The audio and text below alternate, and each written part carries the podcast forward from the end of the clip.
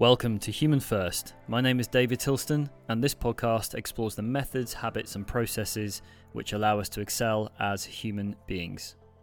My aim is to utilize the experience and knowledge of experts from a wide range of different fields and to translate these into easy to follow principles that can be adopted by you to improve your life and those around you. This week, I welcome Mark Roberts to the podcast. Mark has a wealth of experience as a certified Ashtanga yoga teacher Kinstretch instructor, FRC mobility specialist, and much more. During this episode, we dive into Mark's journey and how he got into yoga, what he has learned as a practitioner, teacher, and parent, as well as looking at many other movement disciplines and methods that he has explored over 25 years. Let's get into it. Mark, thanks for joining me on the podcast today. Thanks, David. Good to see you again. Good to see you, buddy. Uh, last time was Bali, 2020, before this all kicked off. You're in Bali now just for those listening. Um, but you moved out of Bali for a bit as well, didn't you? Yeah, yeah. So we actually we bought a house in Bali in March 2020. So just after I saw you, and then COVID happened. So we and we were having a baby. So we went back to India to have the baby, and then we got locked into India, locked out of Bali for a year, a year and a bit, and now we've been back since April. Were they letting no one into Bali at all? Oh, there were some opportunities if you could get business visas and stuff. There were no tourist visas, there were business visas. Um, but there were no flights out of India. It's really difficult to get to Bali. In terms of India, how are they getting on now? As in Deepika's family, and are they good? Oh, man, as if nothing ever happened. Yeah. So they had that massive surge in April and May. And then now it's pretty i think the cases are pretty low like maybe 10,000 a day or something like that. I mean low for india. Yes huge population. Yeah. That's good to hear. It's good to hear man. I mean obviously you're well known within the yoga community uh, initially as well as other circles now. How did you start to get into that journey um, in terms of learning yoga as a whole and what system styles and methods did you explore over the years? So i started in 97 it was my first official yoga class. Mm-hmm. But you know, as a teenager, I had been already. I wouldn't say it's a teenager, probably late. Yeah, maybe late teens. I started already getting interested in meditation practices, and also I had been into martial arts as a teenager. So I kind of had, you know, not the martial arts and yoga the same thing, but they have there's something, there's that kind of warrior discipline there also there's that flexibility element involved in martial arts, in karate. So when I found yoga, it was kind of like that was a good combination of meditation and this a dynamic movement practice. But yeah, I was not, you know, I had kind of by my 20s, I was not so much into fighting anymore. I was more, I wanted something a bit more peaceful. I suppose going from martial arts, I mean, this is what I saw when I started yoga, is that I already had martial arts background as well. So, like you said, there was a discipline aspect to it as well, which you probably found really translated well from karate, as opposed to maybe some other flow based martial arts, because it was very much like position A, B, C, and so on in terms of katas. Just so people know, certain aspects of karate a little bit more, not that they don't move, but there's a lot of static postures in there that you have to attain. And obviously, that link to asana can definitely broach across, can definitely be seen in terms of its translation. Is that something that you found really sort of attracted you to it and kept you in it from 97 onwards? Yeah, it's a good point, man. I haven't, it's been so long now. Like I'm 47 now. So it's like 30 years or so since I did martial arts. So I haven't really thought about it in that sense um, of how it related to you know the similarities besides what I said just in terms of the discipline and so on and the flexibility. Yeah but in terms of like holding those positions for long periods and so on, can't really say. I just know that by that time in my life I was think I was about 22 when I found yoga. I was looking for something that the world was not giving me. Let's put it that way so your first journey was to was it Mysore? Was that one of the first places you went to? So I started in Australia. At that time, I wanted to be a scuba diving instructor and a travel writer. To be honest, I didn't really know what I wanted to do. I wanted to travel the world, And I thought those two things would be good options to like help me to finance that. But in that process, that's where I found the yoga. So my first kind of travels, I started meditating. Then I was in Australia in 97 uh, in Sydney. My mum took me to my first yoga class. And then from there, I moved to Cairns, the Great Barrier Reef. Uh, and that's, I guess, where my yoga journey started to get much deeper. Up there, I got dengue fever. People don't really think of Australia as a place where you're going to get dengue fever, but you, you, it is there in the tropics. And basically, at that point in time, I was still doing a lot of running, going to the gym, all that kind of stuff, and starting to go to more yoga classes.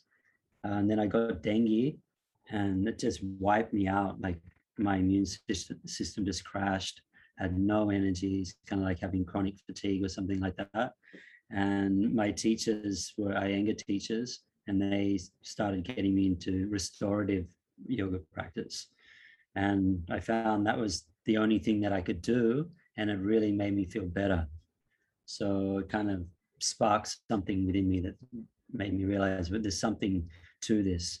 There's something to all these asanas, to this yoga that is more than meets the eye. And really inspired me to go deeper into it. So, what took you from going from quite restorative practice to a more dynamic, I'd say stressful in a way, because um, because of the the postures that would be seen within like the Ashtanga Vinyasa method. What sort of got you into that or converted you across? Uh, I guess as I got better, as I recovered from the dengue and got my energy back, and you know I was getting into the yoga, and those teachers also were practicing Ashtanga, so they got me onto the Ashtanga method. Uh, they were teaching a Mysore style class, even though they were Iyengar teachers They were already, you know, going outside of the box a little bit because I was also had the travel bug big time. Like I just wanted to travel. So I said to them, you know, I want to go to India and I want to find a, a teacher, I want to find a guru. And they gave me two options. They said, one, you can go to Iyengar, but there's a three year waiting list, or you can go to Pattabhi Jois. If you don't mind a bit of pain, I think you'll like it. and then I was like, cool, sign me up tell me more about it. And that was it. So that was, I guess, already coming into 98.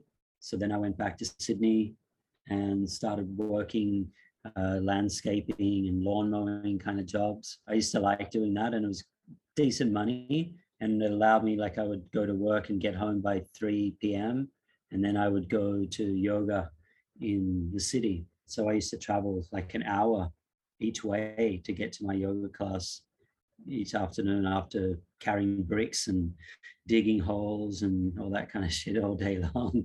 Uh, it's like that motivation, man. You don't see that a lot these days with people because it's all so too easy, you know.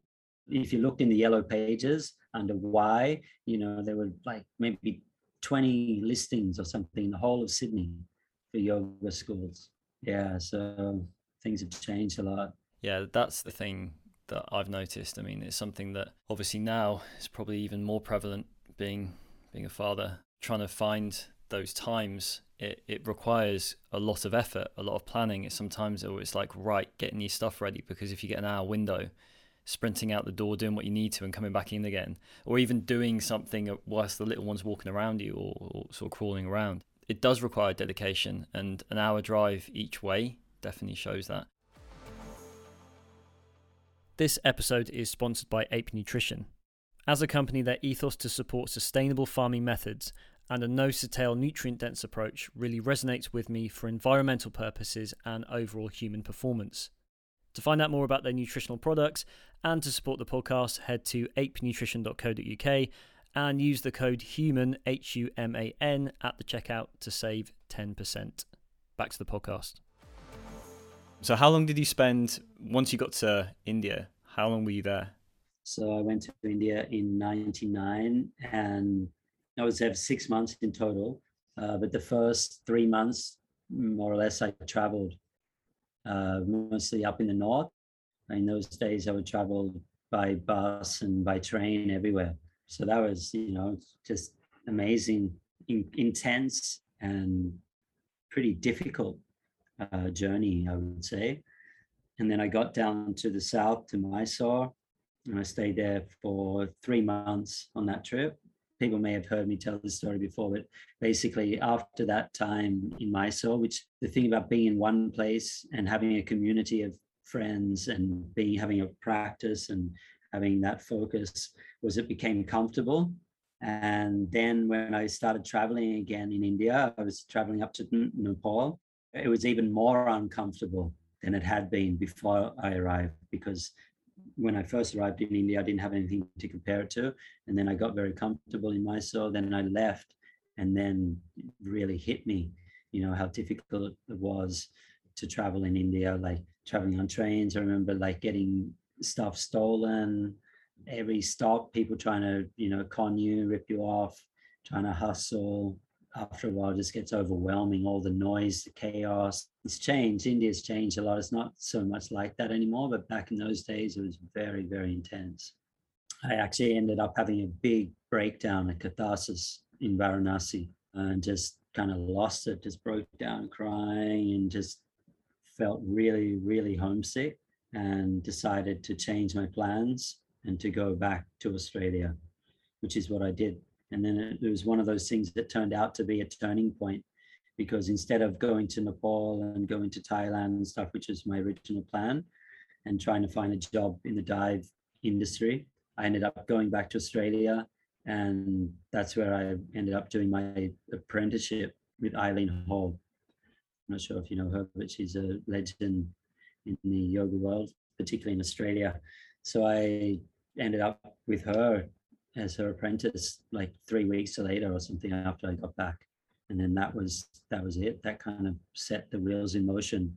And that really changed the course of my life because up until that time, you could say I was kind of rudderless. I didn't really know where I was going, what I was doing. I was just kind of floating. And then once I started that apprenticeship, it really gave me a direction and made me really go deeper into my yoga studies and my yoga practice.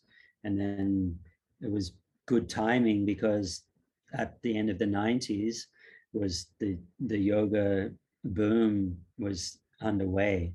So by the early 2000s, yoga in Sydney worldwide had really started to take off. I'm sure you would have seen the same thing in the UK. Oh yeah. And it was perfect because I was in the right place. You know, I was I was starting off as a teacher. I already had a few years under my belt. I was at a very uh, well respected. It was actually the, at the, in those days it was a top school in Australia where I was working. I see this so much. The a little bit of adversity is almost needed to direct people on the path that they felt now in hindsight was probably the best path for them. I almost feel if you don't get that adversity, maybe if you hadn't done that that leg of that journey, it wouldn't have pushed you into where you ended up today, or suppose even back in Australia. Yeah, I didn't go into the story before, and that's where you know, as a kid, I was had a lot of problems at school. There were a few incidents I remember, like when you know I was in, I don't know, four or five years old or something. That's what kind of I look back and I realize that's where it started. We were learning to tell the time, and not on a digital clock, or a clock with the hands. Yeah, and um, teachers like, "Oh, Mark, what's the time? Tell us what the time is." And I couldn't tell the time, and and the teacher's like, "Oh, so you're not as smart as you think you are, are you, Mark?" And I just got so upset, man. I just said, "Shut up, you bitch!" got up and chased me and chased me all around the classroom, and finally cornered me, and then took me outside pulled my pants down and just started giving me, you know, spanking me. And I remember like that really had such a, you know, like a really strong effect on my psychology, you know, and I guess in some way that started a pattern in my life where I was in trouble with authorities. And then, you know, it continued when I went to, I went to, a, started off at a private boys' school. Got in a lot of trouble there. In those days, we had corporal punishment, so used to get caned. Uh, not for doing anything crazy. Like um, we, one time we were in uh, it was speech class, and the teacher was a woman. She said, Uh, you know, if my daughter came home with a boy who didn't speak English properly, I wouldn't let her go out with him. And this was a Christian school, right? And you know, the Christian message is all meant to be about love and all this kind of stuff, right? So I said to the teacher, "That's not a very Christian attitude, is it, Miss?" And yeah, that was it, man. I got taken to the master's office, and uh, six of the best across the hand. So all that kind of stuff was going on. I think by the time I was 12 or 13, I developed a nervous stammer. And I remember that year, my report card, the teachers telling my parents that I should or I needed to go see a psychiatrist. So it was a lot of stuff. I was pretty kind of tormented as a kid in some ways. And I think that carried on through my teen years. And I started experimenting, doing drugs and all that kind of stuff drugs, alcohol, partying, raves. The rave scene started in Australia at the end of the 90s. So that was in my last two years at school, which wasn't so good for my schooling. to be going to rave parties on Saturday nights, and then it would take the whole week to recover. But what I'm getting at is like there was a part of me that was both angry and unhappy. But in some level, deep internal level, I knew that I didn't want that to be the story for the rest of my life. And I knew that I wanted to change and then I wanted to break free. And that's actually what the traveling was all about. I wanted to travel so I could just leave, create a new identity, leave all my past behind and go out into the world and just become somebody new. And finding yoga and meditation was part of that. And that was, you know, when I say like in my teens, I was into martial arts and wanting to fight because I guess that anger was there. Whereas in my 20s, it shifted towards wanting to find that peace within. And I wouldn't have found that if it wasn't for all that adversity that I had gone through as a kid. Yeah, I suppose the challenge is being able to cultivate that sensation of understanding that we go through many lifetimes within one life and we we can revamp ourselves even on a daily basis without needing to escape in a physical sense but actually trying to disconnect from culture and ego daily or at least understanding how it works because then when you know how it works you go okay well yeah 10 years ago my views were so different to now so am i the same person most of the cells in my body have changed as well so physically, that shifted. But that's the hard bit because culture wants to say you're the same person you were as a kid, and that's how it stays. Yeah. I mean, I go through that now as well because I spent so many years uh, cultivating this yoga teacher, yoga practitioner identity. And then, you know, in the last few years, I've noticed myself just changing and moving away from that. And like you say, it's an it's a it's a big shift going through a different identity in the same lifetime. I find that hard as well. Uh, it's something that when I started to explore yoga um, as a whole, and uh, obviously looking at the Ashtanga Vinyasa method and learning under Paul for the brief amount of time I was with him, and obviously living in Thailand for the year, it became something I got really keen on and obsessed with, and then started to teach, started to do quite well with it. People were very interested. People seem to like a system because they can go, okay, I, I know this system. So they come into class and it's, they feel very grounded in the fact that, again, it's familiarity. What you were saying about spending time in Mysore and then moving out. When you leave a community or you leave something you know very well, it shakes everything up. So to go and investigate a completely new movement discipline is a quite a daunting experience for many people. So I think that consistency of turning up, doing the same sun salutations to start every time, and then moving through a set sequence with a specific progression ahead of them led to quite a good turn up to class and that sort of stuff. But then I realized that wasn't what I wanted to do.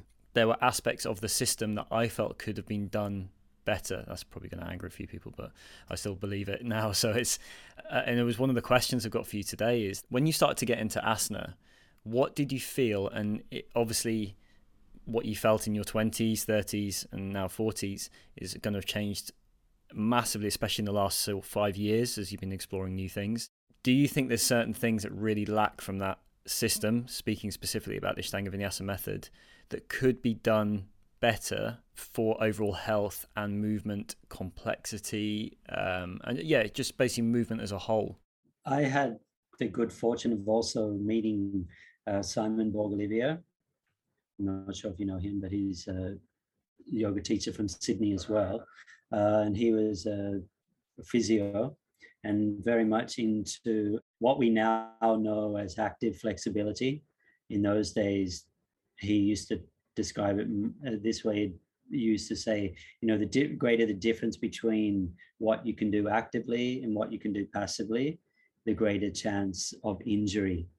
And the aim is to try to reduce that gap between active and passive flexibility.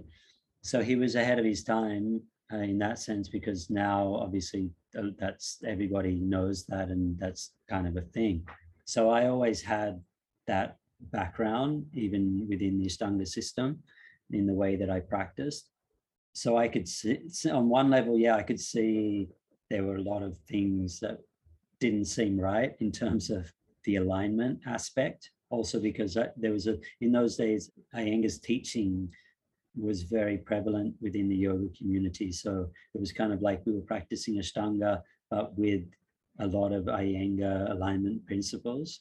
But then you go to Mysore and go to India, and you know that was totally it was not like that at all. So yeah, there's I mean it's a few directions I could go with this. I just want to be off the top of my head and say in those days I really believed in the method and I really thought, you know, this if you do this practice, you're going to have amazing health and longevity and no need to do anything else. I really believe that.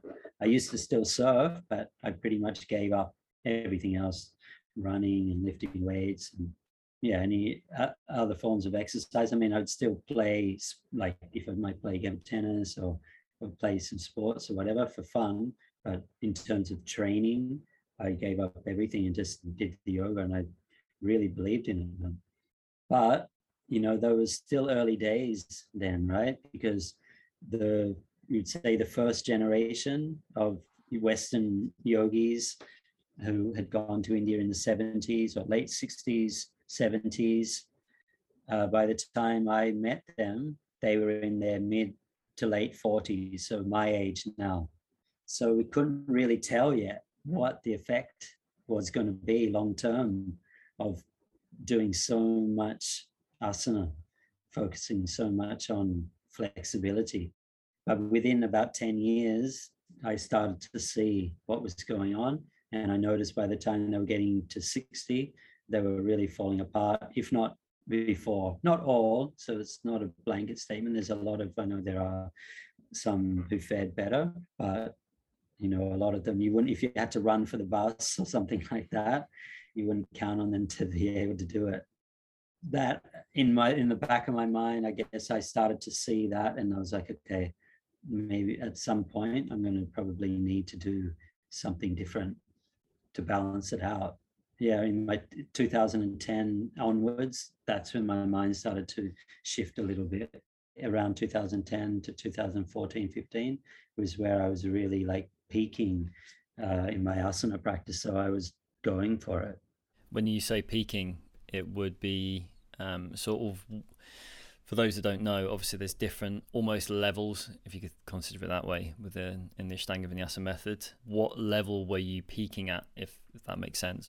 The general rule of thumb would be like it takes two years to learn the first series, primary series, and then it takes about four years to learn the intermediate, and then about eight years to learn the advanced A. And I mean, by learn, I mean to be able to be proficient in it. So already you're looking at like 14 years of practice to get to that level. And then when you start going to the fourth, fifth, and sixth series, I mean, there's, I don't know, there's hardly anyone who's got to the fifth or sixth series nobody I know anywhere. A couple of people have started the fifth, but nobody who's completed. So that's what I mean. So it had taken me 14 years to get to that level. And then I started, you know, peaking in a way because it's almost like you get to the peak, and then the only place to go from there is down. So I was kind of aware of that, and then I guess that I started to get so interested in in other forms of training as well. That's another story. We can get into that just obviously looking at the patterns because you were talking about this in quite a recent context in terms of you were looking at people in their 50s and 60s to sort of analyze uh, longevity or longevity in their practice and their lifestyle. I think for many people, when they look at yoga as a whole, the perspective always defaults to it's an ancient practice. So, how do we not have information on people already? Would you be able to just explain the difference or how yoga as a whole, yoga is a whole system as opposed to just the asana aspect, and how that's changed significantly as time's gone on? That's a really interesting point. I actually have never thought of that. It's uh, yeah. If if it's an ancient system, then we should have evidence of practitioners who, as they age, to be honest, and a lot of people these days, it's become very not politically correct to say this, but there weren't that many Indians practicing these forms of asana when I started. You know when i first went to india and i would tell people i'm going to do uh, to learn yoga they would just go oh yeah that's that's very good exercise. And that used to always bug me man because i was thinking i was on this spiritual mm-hmm. quest you know? And and i was like no no this is spiritual practice but for them you know their spirituality was embedded in their daily life and they had their their rituals and their prayers and whatever. But the yoga asana wasn't, it was a form of exercise. But the yoga that they would do would be much more simple, kind of like you would see maybe in, in the parks in China, like, you know, the neck circles, the wrist circles, the shoulder circles, this kind of stuff, you know, like all that old school kind of uh, joint articulation rotational routines. So that is kind of like would be a, a yoga practice and then just a few asanas, you know, definitely not what we were doing with this Ashtanga Vinyasa. Basically, Pattabhi Jois was not known at all outside of Mysore. And even the people in Mysore, very few were practicing. It was not till much later that the boom, which is now seeing in India with a lot of young uh, up and coming kids practicing, started much much later like i would say in the last five to ten years so that's why we just don't really have any predecessors any idea of what was going on in terms of the practitioners. We know there was krishnamacharya and iyengar. They lived krishnamacharya lived to 100 iyengar lived to i think 94 95 but their practices changed a lot from more dynamic uh, vinyasa style to passive restorative type practices. Like I think, would lie over bolsters in back bends for hours. And he used to do a lot of inversions. I think he stopped doing leg behind the head. So that's how he kind of combated the aging was to by opening the body up to stop the body from going into this kind of flex position. He was really trying to just open the body up and then go into the inversions. So that's one element. And then the other element is that these practices were originally not about longevity, they were about awakening Kundalini, which was seen as a step towards enlightenment and samadhi. There's a very complex history behind how the resurgence of the interest in asana within India and also in the West depends which story you want to believe.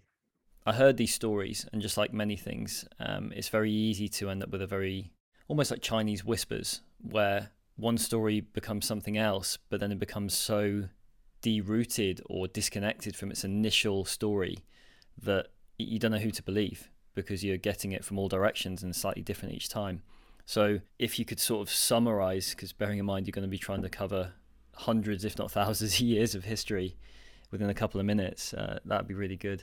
I mean, so the original story for Ashtanga Vinyasa was that Krishnamacharya, who's considered the grandfather of modern yoga, went to Tibet and he learned this uh, practice, and he was told that it was contained in a manual called the Yoga Korunta.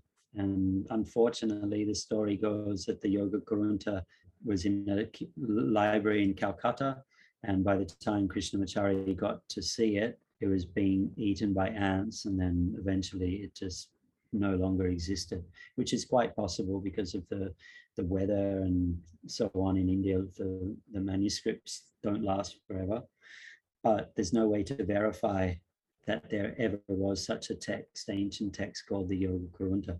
But that was kind of like the the fable or the myth that we were told. But some people believed it, some people didn't. There was another story which was going around was that this practice was created in the Mysore Palace in the 1930s. And Krishnamacharya was employed by the Maharaja to teach uh, young boys. And that's why they have this kind of more military style of counting the vinyasa. One, inhale, raise the hands. Two, exhale, bend forward. Three, inhale, head up you know, no flowery language, just very kind of military style, starting and finishing in uh, Samastiti or Tadasana, the mountain pose.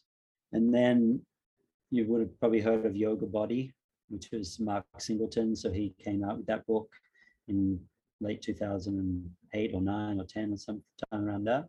And his controversial theory was that actually the whole thing was part of a nationalist agenda within India to get rid of the British and to start to strengthen the Indian population using native practices like asana, but also combining them with calisthenics that came from Europe.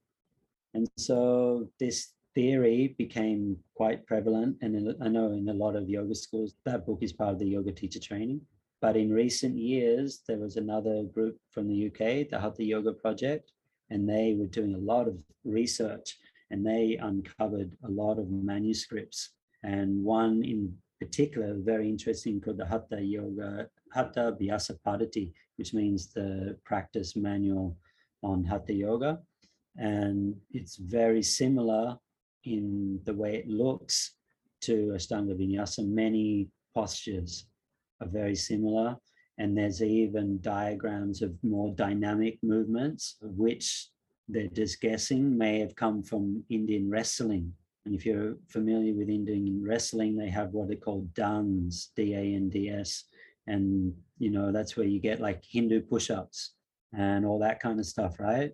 So that has been around for a long time, at least since medieval times. So even if the practice is not thousands of years old, there's a good chance that it's at least not the exact practice that's being done now, but practices similar to this, at least 500 years old, with influences from that long back. So that's kind of where we're at today, I think, in terms of understanding where all this comes from. But it's important to remember again that that Hatha Vyasa Paddhati was meant for monks or ascetics living in the jungle or living in the forest who had renounced the world and were very much focused on uh, awakening Kundalini. Yeah, so improving energy transfer through the body, I suppose, is one very simple way of trying to communicate that, isn't it? I mean, obviously, it's far more simple or complex depending how you look at it, but improving the way things flow and move through the body would be one of the primary reasons for exercise as opposed to um, a six pack. Yeah, it was definitely not about getting six, six pack. this is what I always try and see with my practice now when I'm teaching, whether it falls into a yoga asana context or bubble, is that I understand that people are trying to get something from the practice. So for some people, a form of exercise is actually what they need because they're sedentary for so much of their day. So if we can tap into every joint. We can look at multiple movement patterns. We can do them well in sync with the breath and making sure the class peaks in the middle and tails off at the end. Then, personally, the way my practice has evolved is I see nothing wrong in that. That's what really interested me when you put the post on about the burpees and how similar the sun salutation is to a burpee because you're jumping up, you're coming back down. And in terms of blood shunting and demand on the body, it's very similar. Equally, I looked a lot at the, the club work the clubs, maces, uh, or meals, and the relationship between like Persian yoga as it's been branded over the years, and in Iran the way they would train. So there's a lot of similarities across the world where Hindu push-ups were part of their routine, maybe a push-up board, but these things are so interlinked. And as I've always been told, the human body can only move in a certain amount of ways and you'd like to think inevitably we would have picked up on some of the best movement patterns anyway, just because it felt good. Yeah. Even the, aren't they called Indian clubs? Yeah. Mm-hmm. There's must be a long history of clubs in in India, right? Did it come from Persia or it came from India? It depends what text you read. If you look in the 1930s and 40s, specifically when a lot of them seem to surface in the UK, probably because of we won't go down this path, but the relationship between the UK and India over the years, how the Indian clubs were so integrated into daily life and exercise. If you look at images in in that era in the UK, you've got all of these people standing on spots or in lines doing their calisthenics and using Indian clubs. And when my friend was clearing loft spaces out for auctions, uh, when people would pass away, he was always finding wooden Indian clubs all over the country. And even in the Royal Marines, the PTIs, the physical training instructors, their badge, if you want to think of it that way, um, has crossed Indian clubs as, as part of their insignia to, to demonstrate they are a physical training instructor. So it's very rooted in, in English culture, especially over the last 70 years. I mean, I, I love reading all those those stories. That's one of the things I loved about that book, The Yoga Body. It's not just about yoga, but really goes into the history of physical culture and how it spread, you know, worldwide. So even uh, you're talking about the connection between all these disciplines I remember reading in one of those a text about uh, wrestling in India that they would do pranayama, which is one of the yogic breathing practices. They would start off their routine by doing pranayama. So there was that connection between the yoga practices and the wrestling practice. Was there any specific techniques mentioned? There may be. I'd, I'd have to go and check. I'm interested now. there's definitely always been people who have been combining different elements, doing a kind of a multidisciplined approach. I had um, one of the previous podcasts, uh, Adam Ellis, who's a Brazilian Jiu-Jitsu black belt, and he's well trained within within that sort of field. And he we were just discussing the Gracies, who've really pushed through forms of like Nauli, uh, demonstrating Nauli as part of their practice. It's almost like that inner frame work because when the ground is on your back or your front, depending on the orientation of your body, finding space within your own frame is very important. And obviously, this is apparent in asana and many different disciplines, how you can absorb within that frame and then express outwardly. That really leads me into the other things as well is what other modalities, say modalities, but other practices and things have you looked at over the years? Because I know you've looked at FRC and um, Kinstretch and that sort of stuff recently. How has that affected your practice and what else have you studied? I came across the FRC and what I liked about it was was very systematized. The protocols were very well thought out and clear, you know, starting off with assessment, joint assessment, going through the body, making sure that every joint is working as it should, taking note of any joint pain, then having a process of how to correct that. When I saw that, I was like, man, like that would be so useful in a yoga practice because in a yoga practice, you're going through a set sequence and you're trying to achieve specific poses and often at the expense of the joints because you get to your sun salutation and you've got to do a plank or you've got to do a chaturanga, you've got to do an upward dog. And maybe you get there and the very first one you can feel your left shoulder doesn't feel good right? And then what ends up happening is people just push through that. They just push through the pain and end up pushing through the pain day after day week after week month after month and after a while it becomes a chronic injury whereas what i liked about it was just like okay why not start off with you know shoulder rotation check in with the shoulder first if the shoulder's not feeling good maybe you need to modify your practice today, do something different.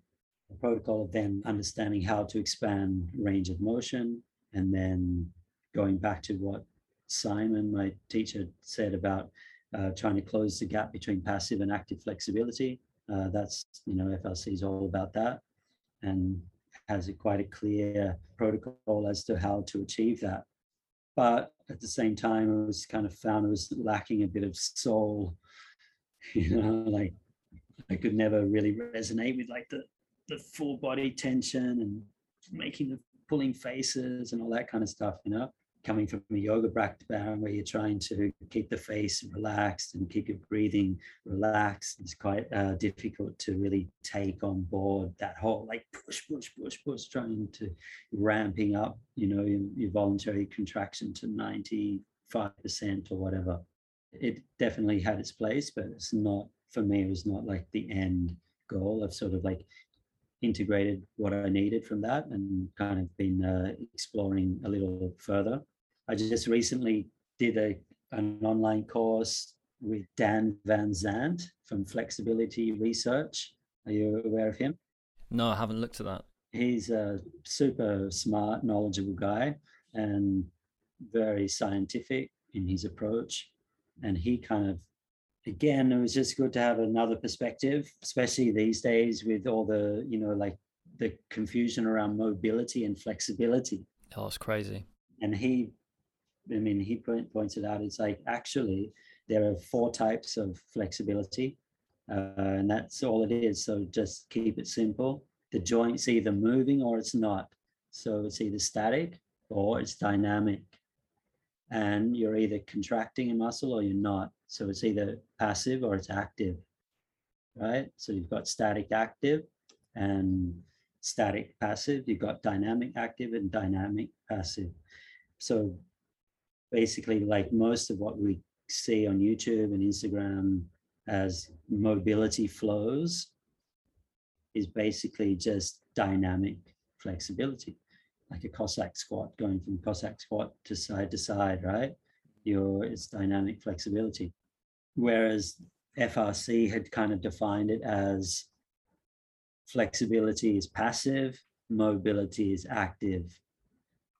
But what Dan points out is in the scientific literature, this is not how it's defined.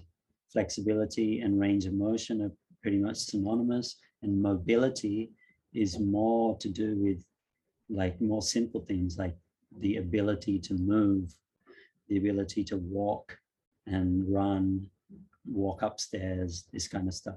Range of motion is to do with flexibility.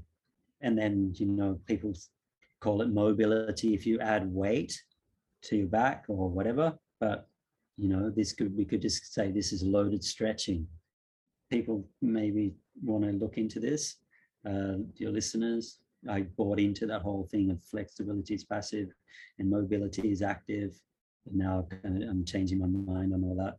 That's kind of where I'm at in terms of my just understanding of flexibility and yeah, in terms of how to apply it to yoga, um, I've just been really interested in recent years in trying to find more effective ways to help people in their practice.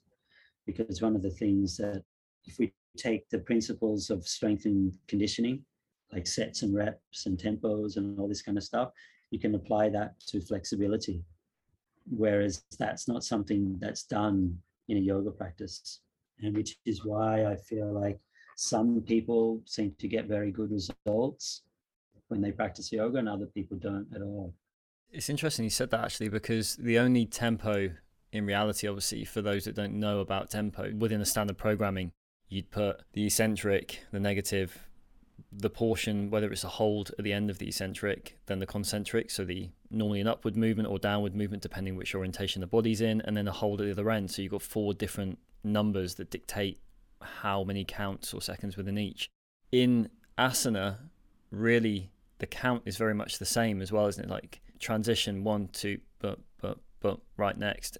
And I suppose, like you said, maybe if someone is slowing things down, having a slow day, then a quick day, and then very tempo day. So they're controlling every negative, powering up through the concentric, it gives them a very different experience of their practice. It's not just this one speed, because if we only move at one speed, that's all we have within the toolbox.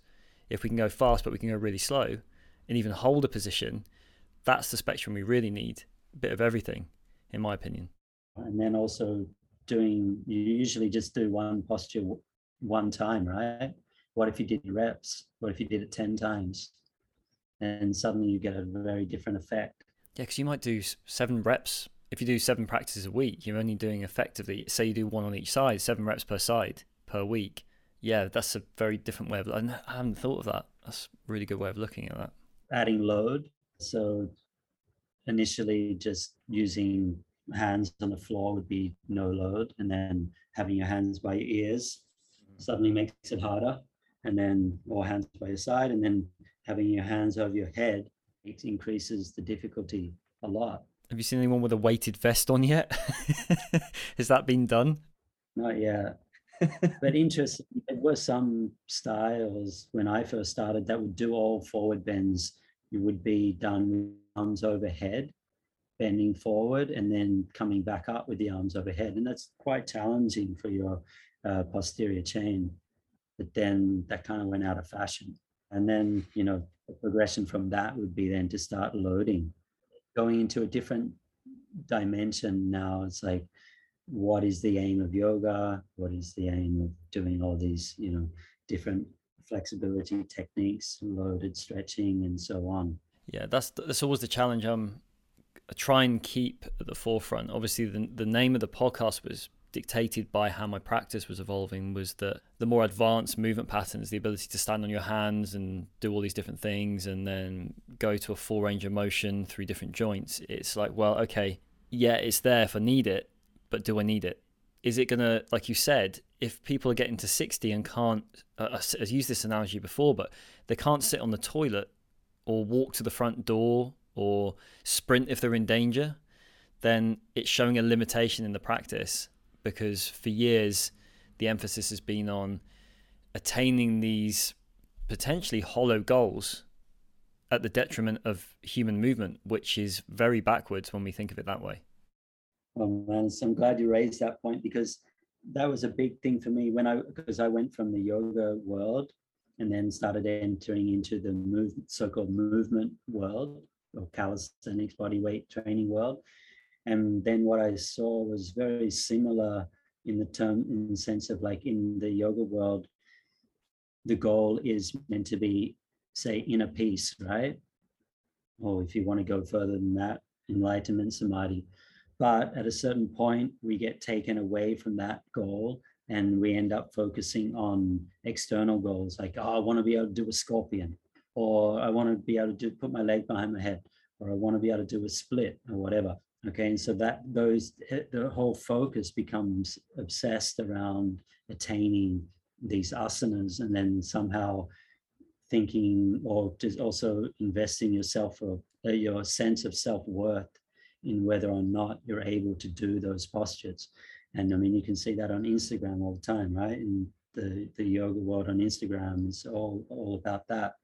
So then i came into the movement world and then suddenly it was actually the kind of the same thing going on. It's like whether you could do a one arm handstand or one arm chin up or a handstand push up or a whatever press to handstand or whatever the trend is at the moment it was like those external goals were what everyone was becoming obsessed with. And you could see that's a lot of people's sense of who they are and the self-worth being attached to whether or not they could do those things.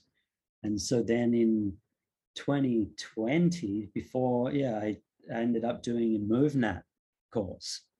They don't have like weekend workshops anymore or anything so you have to kind of do their accreditation and become certified MovNat trainer. So i ended up doing the level one level two training and that was really cool man because that really is like what we're talking about. It's like what are the basic human movements? Okay so you've got like crawling walking, running, jumping, landing, throwing, catching, swimming, lifting, carrying, all this kind of stuff. That's all part of the practice and trying to put that into your everyday life. And then that's where I really realized, oh wow, then you know the asana is very limited in that sense because you've got okay, you've got some crawling patterns, you've got you know the basic sitting patterns, how to get up and down off the floor, but you don't have any lifting, carrying, throwing, catching, jumping, landing, all this kind of stuff, running, walking. So that kind of changed a lot in terms of, of my perspective. Okay, what are we doing this for? And that's like the name of your podcast, right? Human first. So in terms of like what is it that we need to be to be human?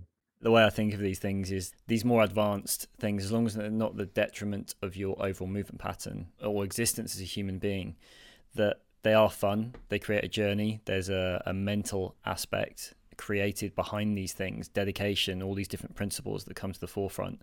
I was told that deadlifts, there's certain personalities on social media that are deemed as movement experts, but if they were parents, I'm pretty sure they would be putting deadlifts awkward pickups, carries into their movement patterns and not vilifying these these processes because they're a natural human requirement. We can't ignore these things because you don't say to your child, you're going to have to stay on the floor because this isn't the perfect way to move. You've got to pick them up and then hold a pram or do something. Jefferson curls have been brilliant for that. Like I've been using Jeffersons to really strengthen the ability. It sounds crazy, but strengthen the ability to lean over a cot in an awkward position because I don't want to injure my lower back. And I always see progress now as if I'm continuing to train and I'm no longer injured or not injured, then I'm making progress. It doesn't have to be the attainment of a, a more advanced skill because I'm going about my way of living free of pain. And that fundamentally should be, in my opinion, at the forefront of human health and, and the reason why we train and practice. Yeah, man. I like that. Sure. Awesome, man. I know you're a busy man, and I know you've got uh, dad duties to, to get on with. So there's just two questions I'd like to sort of get into. How have you found being a parent? Because this always resonates with a lot of people who listen to the podcast. How have you found being a parent has affected your training? Do you find that it's been more challenging? And if so, what methods have you put in place to enable you to do so in conjunction with your wife? It's changed a lot and it's made me really appreciate the benefits of training or having a practice because there have been a lot of moments, especially combined being a parent and the whole lockdown situation for a year, just really feeling like trapped, not being able to go anywhere. Being in Bali is different, but it's still there's a lot of pressure being a parent here not to say, I mean, I love it as well. It's the most amazing thing ever, but it, it can be both, right? As any parent knows, right? It's the most intense love and joy, but it's also can really be the most intense and stressful thing that you ever have to do. And what I've found is that the training, the practice is a place where I can go and really just focus and sweat and work hard and get that dopamine hit, you know, of having some goals to try to reach, getting endorphins going, whatever it is. It just all that stuff. I really have found, wow, this stuff really helps me to be a better parent. Because once I do my practice or do my session, then I can go back and I feel like satisfied that I've done something for myself and you know, like I've gone got it out of my system. I, I mean, I love to move, man. I'm, I, it's definitely an addiction, and so if I don't get to do it, I feel I, I, I can do it on my rest days, but if I don't get to do it other days, I don't feel myself.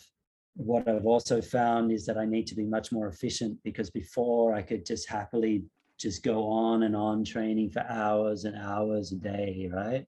I used to be able to do three hour sessions, whatever. Whereas now I need to get it done most of the time within 60 minutes. And that's been a challenge, especially a hand balancing practice. I find it's really hard because it just sometimes it can take half an hour to get in zone. And then you're like, oh shit, now I've got to finish. So just trying to be really strict with that. Lifting weights, I find, is probably the best in that sense because it's like very quick and easy. There's not a lot of skill or mental kind of skill required.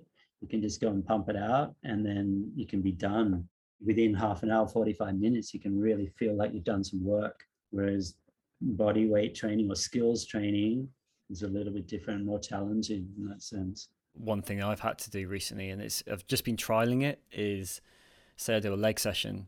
In my rest periods, I've been doing static handstands.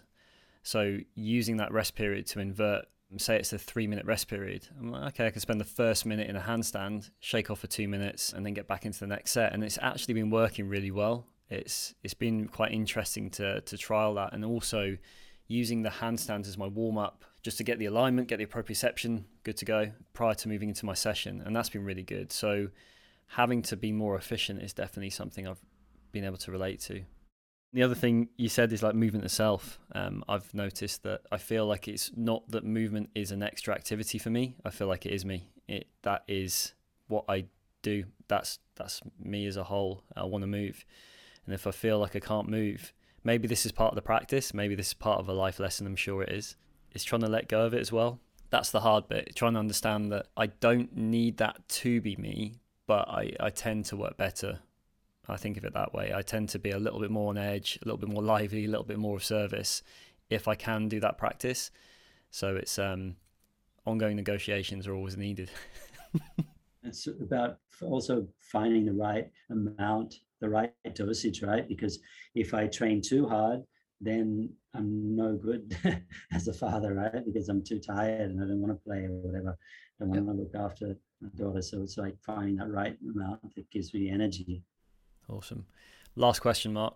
To finish every podcast, I'm keen to leave the listeners with some simple routines that they can adopt and apply on a daily basis. What principles would be at the top of your list to form the foundations of human health, or in other words, a human first approach? So, wake up, get some sunlight, and do some journaling. I've been doing that for more than 20 years, I guess. So just get your head straight in the morning, get clear on what your goals are for the day, maybe recap on the day before, on what went well, what didn't go well, and then get into it, whatever it is that you'd like to do. Go for a walk, go for a run, go for surf, train. Yeah, don't procrastinate. The other thing that I'm trying to get better at is uh, allowing myself to sleep more. I mean, having a baby is the worst thing to have all this research coming out telling you how important sleep is. When you've just had a baby, you start to feel like, oh shit, it was better when we thought we could just live on four hours, six hours sleep. Yeah, leave me alone. I was happy in that bubble. Yeah. I mean, these it's pretty standard, right? Eat well, get enough sleep, get enough sunlight, good amount of exercise. Of course, and I'd say just to to really highlight what you mentioned earlier, um, I looked up the MovNat principles basically as well. I think the patterns you talked about were very prevalent in staying functional as a human being. And I use functional as the ability to live well and to complement the lives of those around you. I think that's huge. So if that's part of your movement, then you're probably on the right track. Absolutely. Awesome, Mark. Thanks so much for your time, buddy. Thank you. That was fun. Thanks, man. Thank you for joining Mark and myself on this episode. Please support the podcast by liking, subscribing, commenting, and sharing, all of which is massively appreciated. See you on the next episode.